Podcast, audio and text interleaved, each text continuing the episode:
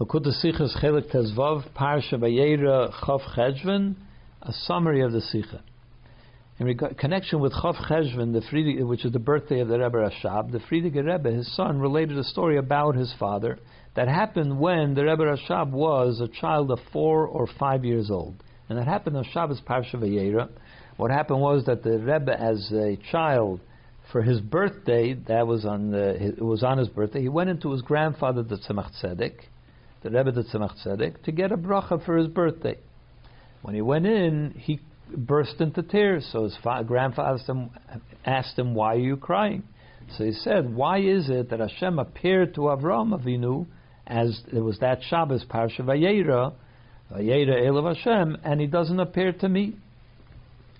So the Tzemach Tzedek answered that when a Yid, a tzaddik, at the age of 99 years old, he decides that he has to have a bris, he is worthy and deserving that the Abishah should appear to him.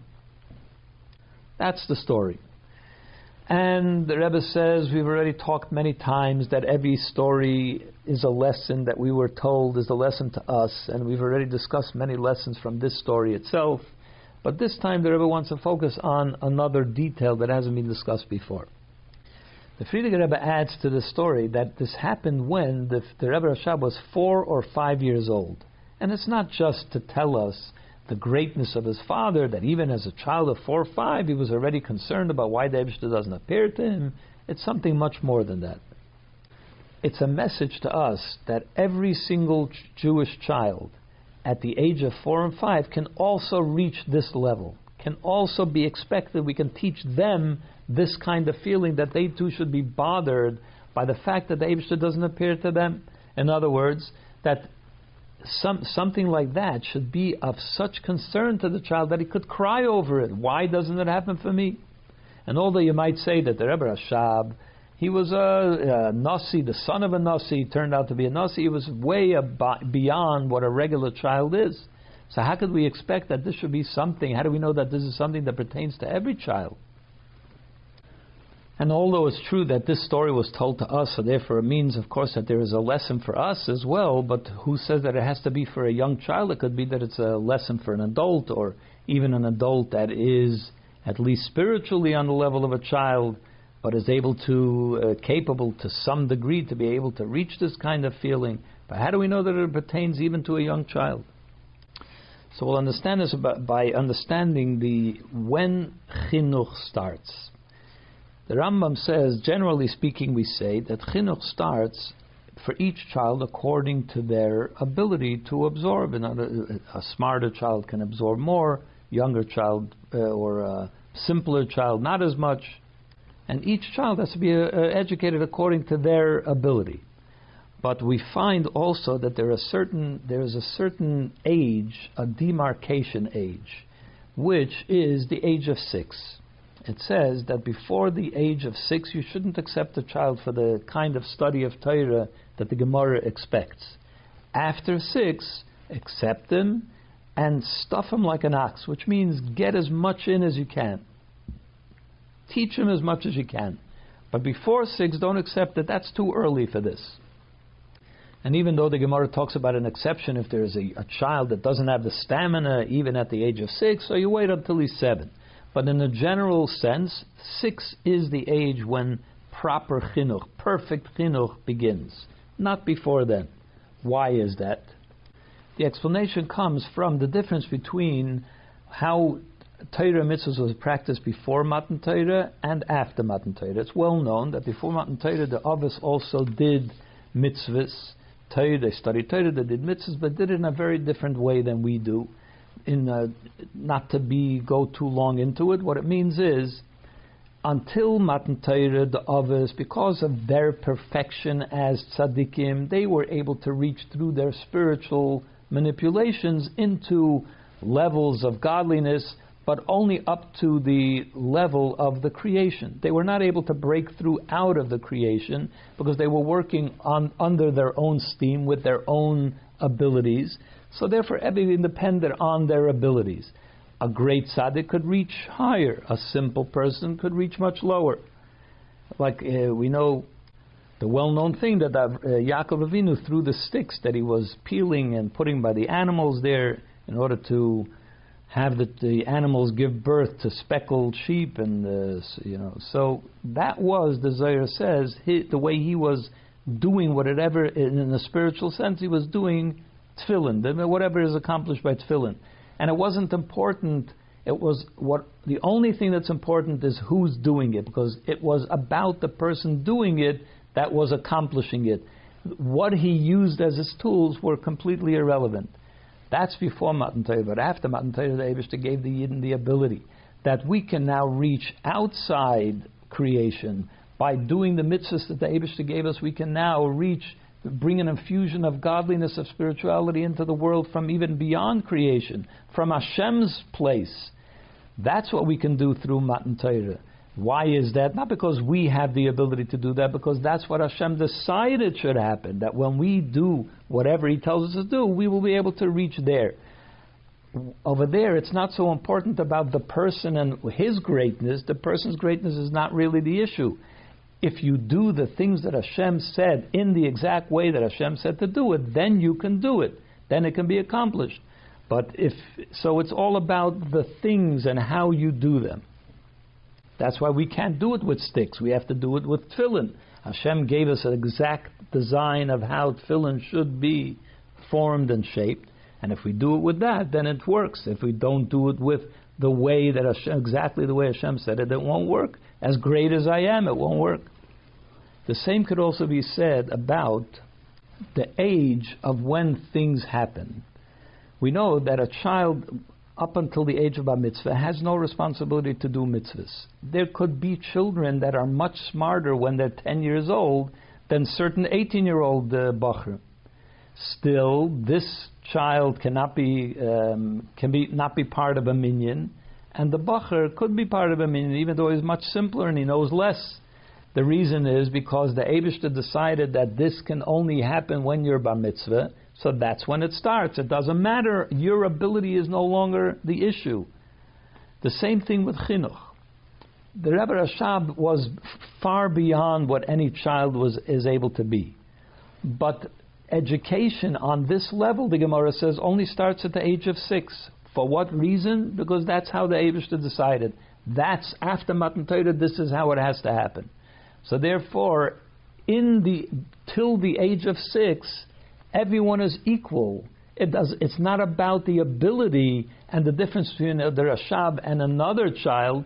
Everyone is capable of the same thing, or in the context of chinuch, everyone is able to do the same thing. And if the Rabbeim told us this story, and through telling us the story, they opened up a new channel that now this is the possibility of every Jewish child. So therefore, every Jewish child is able to accomplish it. And this we know from the fact that the Frierdiker Rebbe told us the age that the Rebbe Rashab was at the time, four or five years old, in other words, before six. Now we understand that every child at the age of four or five can also be taught this kind of, and inculcated with this kind of feeling as well. So the lesson is the Rambam tells us that when a child, when a, you're trying to teach a child, you have to entice them with things which are interesting to them. I'll give you a candy, or the way the Rambam puts it, I'll give you nuts. If you learn, you will get nuts and prizes which are in accordance with what they want. Here we're saying that a four or five year old should be so bothered, in other words, so attached to the idea that Hashem should appear to him, that he should be so have such a desire for a spiritual reward, that Hashem should attach, him, eh, eh, reveal himself to him, that he's crying over it this is the ability, in other words, that we are, what the Rambam says, uh, entice him with things which are important to him, which he likes. This is this could become what every Jewish child likes. That Hashem should appear to him. That he should have an interest and a desire for spiritual enlightenment. And as we said before, the reason for that, how could this have happened? Because the Rabbeim told us the story Therefore, they opened up a new channel. This was not possible before. But now that we know the story, and although for others, till, till the time that they told it, it would have been a very, very difficult task for a child to be able to reach this kind of level, but now that it's been opened by the Rabbeim. There's a well-known story about the Rebbe. It's not in the Sikha, uh, just as an illustration that the the Maharsha was once struggling with a piece of Gemara or a piece of Torah that he struggled for a long time, and finally had the insight of what what it meant. And then the next day, he was passing by a teacher ch- teaching children on that very subject, and he taught it to them with this explanation. The Maharsha said, as if that was the simple explanation. The Maharsha was bothered by this. He worked for a long time to come to this understanding, and this teacher just knows it. So he, it was revealed to him in a dream that because he worked on it and he brought it into the world, now anyone can understand it in that way. So he understood. That's the meaning that it was. It opens a new channel, and now this is the ability of every single person. Now to look at the answer of the Rebbe, of the Tzemach Tzedek. The Tzemach Tzedek said that when a yid, a tzaddik, at the age of 99, decides that he has to have a bris, he's worthy that the should uh, appear to him. What the Rebbe Rasha, uh, the Tzemach Tzedek was saying there was not that this is only Avram Avinu can accomplish this. Because if that's what he meant to say, he could have simply said, What are you comparing yourself to Avram Avinu? Period. That would mean it's not for you. But by answering how Avram Avinu reached it, it means he was teaching us how we could reach it. He was telling the Rebbe Shab how he could reach it, and therefore, by extension, now every child how we can reach it. What is the answer? The answer, what is the meaning of, the inner meaning of this phrase about Avram Avinu? Avram Avinu had reached perfection a certain perfection. He was a tzaddik already. He was 99 years old, which means he did Avodah Hashem for 99 years, and every day was he he milked every day for every possibility that, he ha- that it had for Avodah Hashem. Yomim, a full days. His days were full days. Ba Yomim. He brought every day, everything that the day had to offer, he brought with him. And even so, at that age, he decided, he realizes that he still has to be make make sure that nothing of the world should interfere with him. Meaning, the mal means that he took away any interference of anything that would interfere between him, him and Hashem. After at that age, he still knows that that has to be done. Then he's worthy of it. So, what about us? We're not on that level. So why should why should we deserve that Hashem should appear to us? But since Avraham Avinu opened up, did all the hard work of this avodah, now he made it uh, possible that each one of us should be able to realize.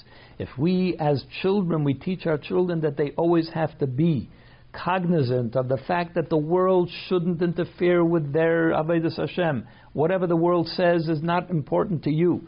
What's important to you is only what the Abishta says. That's the idea of the milah that has to be practiced constantly, on an ongoing basis, and it has to be done in such a way that you learn it as a child and it stays with you for the rest of your life. Even as you become a mature and a, a person of, of a higher level and a great level, still you have to be cognizant that you have to not allow the world to interfere. And then you will be illuminated by the presence of Hashem. That's the reward. And just as this is true for, we just talked about that kind of education in regards to, uh, in regards to the relationship between a Yid and Hashem. But there is also the similar lesson which can be learned about the relationship between a, a Yid and another Yid. Also from a story from the Rebbe Rashab when he was a child, when he was four years old. It once happened that he was uh, in his mother's room, and the tailor came by to uh, for a fitting of a dress or uh, to bring a dress that he had sewed for the Rebbetzin, and the child was playing there, so he saw that there was uh, in the pocket there was a piece of material, so he pulled it out. He did it completely innocently, he had no idea what he was doing, but what that meant was the tailor was embarrassed because this was a remnant of that dress, which normally you're supposed to return to the client. And it was in his pocket, so he was embarrassed and he had to explain that he forgot that it was there and so on. So then the Rebbetzin said to her son, "Why did later?" She said, "Why did you do that? You embarrassed a yid." So he began to cry ter- bitterly, cried bitterly over this. And then he went a few weeks later. He went to his father and he said, "What does one do if they? What is the tikkun? How do you correct? What are the corrective measures if somebody?" embarrassed somebody in public. So his father said, What happened? What's the story? So he didn't want to tell. He said, I just need to know the answer. Later, his mother asked him, Why wouldn't you tell your father the story? Why didn't you tell him? So he said, Not only did I already fail by embarrassing a Yid, I should now also compound it by telling Lashon Hara, Lashon Hara about him. So I couldn't tell him. So this too is a lesson to us that even a child of four years old can be taught that loving another Jew and what's important to another Jew has to be so important to you that you would cry if you violated that. Violated that. That's also a lesson from the Rebbe Rashab in education of our children.